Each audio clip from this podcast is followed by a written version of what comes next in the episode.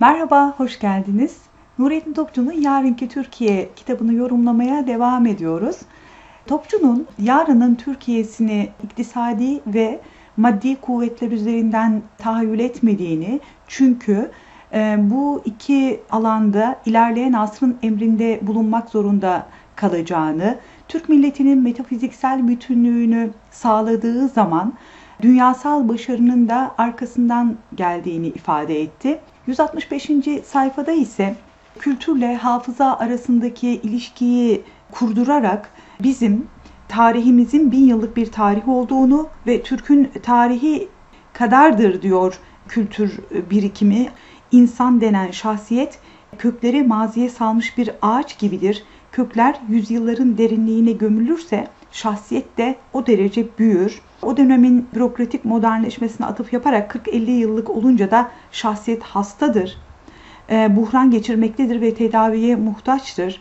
Kurtarıcı el beklemektedir. Öyle bir el ki bu ağacı yüzlerce yıllık mazinin sağlam ruh ve hayat dolu topraklarına gömsün. Şahsiyet mutlak manada bütün maziyi, mazi olaylarının muhteşem sentezini kaybettiği zaman işte bu insanları tımarhane kliniklerinde bulursunuz.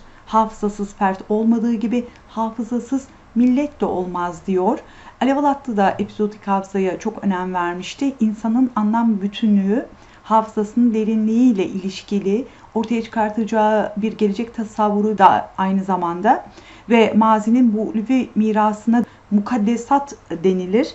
Bizim tarih şuurumuzun yarınki Türkiye inşamızda elimizdeki en büyük materyal olduğundan bahsediyor ve taklit kolaydır dedi. Fakat sanat taklit edilemez, kültür de taklit edilemez. Milli kültürümüzü ırkımızın, tarihimizin mayasıyla yoğurmaya, dinimizin ruhuyla doldurmaya ve vatan topraklarında da beslemeye mahkumuz diye devam etti. Kitapta e, Nurettin Topçu asri hurafeler diye bir kavramsallaştırma kullandı. Biz daha sonra Düjani Cündoğlu okumalarında bunları modern hurafeler diye okuyacağız. Bu önemli bir kavramsallaştırma, e, kaynak oluşturulabilecek bir atıf. Batı'yı düşünce dünyası ile sanayicileri ve sermayedarları ve siyaseti olarak birbirinden ayırarak düşünüyor. Çünkü atıf yaptığı batılı insanları düşünürsek bu ayrımı çok iyi yaptığını söyleyebiliriz Topçu'nun. İzafiyetin, göreceliğin, hakikatin e, düşmanı olduğunu söylüyor. Postmodern dünya özelliklerini Topçu yaşadığı dönem henüz çok göstermemiş olsa bile demek ki izafiyetin ayak seslerini duymuş Topçu. Ahlakla sorumluluk arasında Topçu olunca konuşulan ilişki kurmamak elde değil, ahlakımız sorumluluklarımızla ölçülür. Kendi bizzati kendi hayatımızda da öyle. Sorumluluk alanımız ahlakımızın niteliğini ve e, neliğini bize gösterir. Hatırlarsak eğer bireyselleşme ve ahlak arasındaki ilişkiyi burayı çıkartabiliriz. E, siyaset adamı reel politiğe mahkum olduğu için kendine hizmet ettiremediği şeye önem vermez diyor. Siyasete bu kadar mesafeli olmasını günübirlik düşünmesi pragmatizmle ilişkilendirdi. İyi olmakla ahlaklı olmak arasında fark vardır diyor. İyiliğin yeri toplumdur e, fakat ahlakın yeri ise vicdandır. Vicdanın kabul etmeyeceği hiçbir şeyi yapmaya, yapılmasına izin vermemekle de ilgili. Bu ayrım önemli bir ince nüans gerektiriyor. Ee, yaşayanlarla yaşatanları ayıralım diyor. Bazen yaşatabilmek için yaşamdan vazgeçmeyi göze alan insanlara ihtiyaç var. Mesuliyetler unutulursa haklar da kaybedilir. Haklarla vazifeler arasındaki ilişkide e, daha çok mesuliyet üzerinden bakıp özgürlüğün veya hakların e, bu mesuliyetler e, ölçeğinde gelmesi gerektiğine inanıyor Topçu. Siyaset, ticaret yapmak, ticaret de siyaset yapmakla ilişkilidir ve ikisi de dindarlıkla el ele verdiğinde zulüm, sömürü haline geliyor.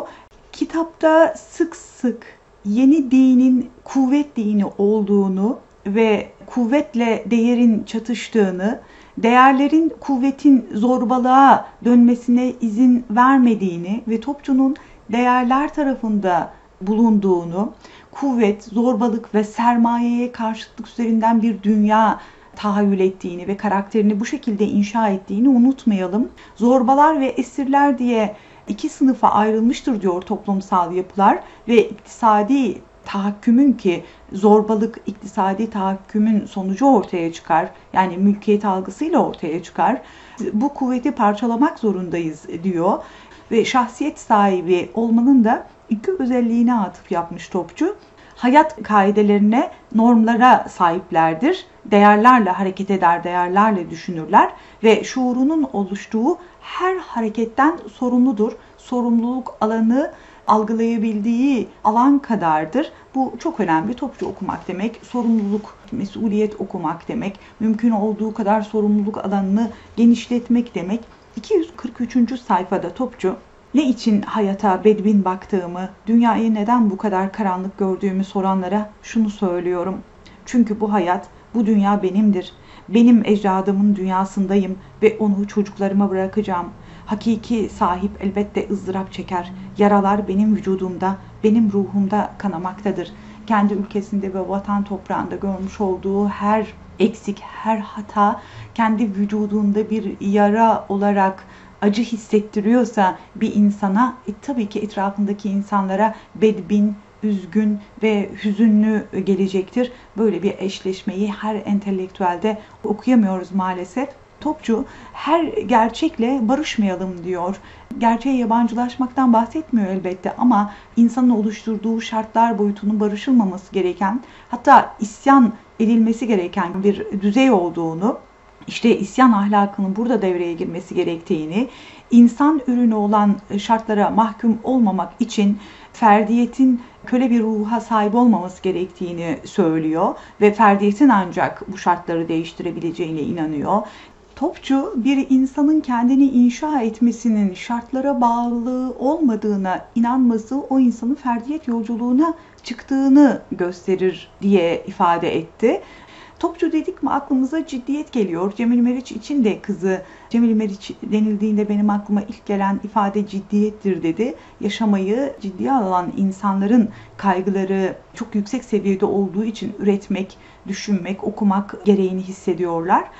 Millet ağacı değişmeyen köklerinin üzerinde diyor. Her mevsim yeniden yeşerip meyve veren ağaçtır ve köklerinden beslenmeyen ağaç meyve veremez. Bence çok güzel bir anlatım.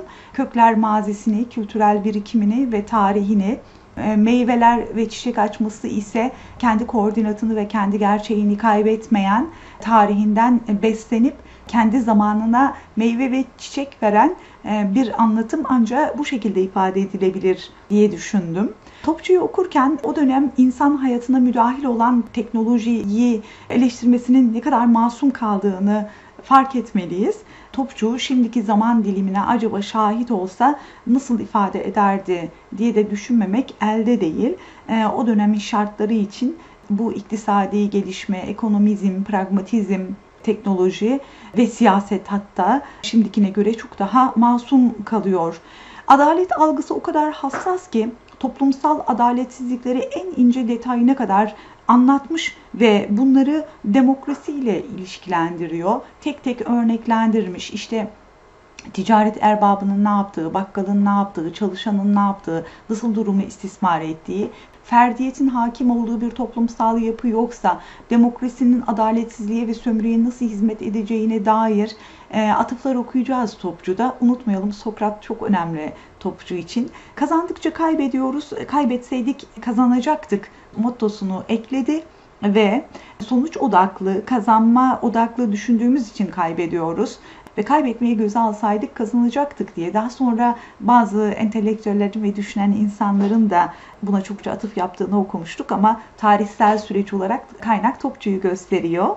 E, ruhunuzu yapınız, dünyanız yapılacaktır diyor. Türkler için de metafiziksel bütünlüklerini elde ettikleri zaman dünyasal başarı gelmiş. Çok uzun müddetli bir devlet, kuvvet, iktisat sonra kendiliğinden inşa edilmiştir diye ifade ediyor Topçu. O dönem yaşayan Türkiye'deki e, entelektüellerden sanayiye, iktisada ve siyasete ve bunlar üzerinden bir başarıya atıf yapmadan insana, ruha, ahlaka atıf yaparak dünyasal kısmının bundan sonra geleceğine dair inancı sadece yakın Türkiye tarihinde Topçu'da gördüğümüzü ifade etmeliyiz. En son yazı Başşehir çok etkileyiciydi.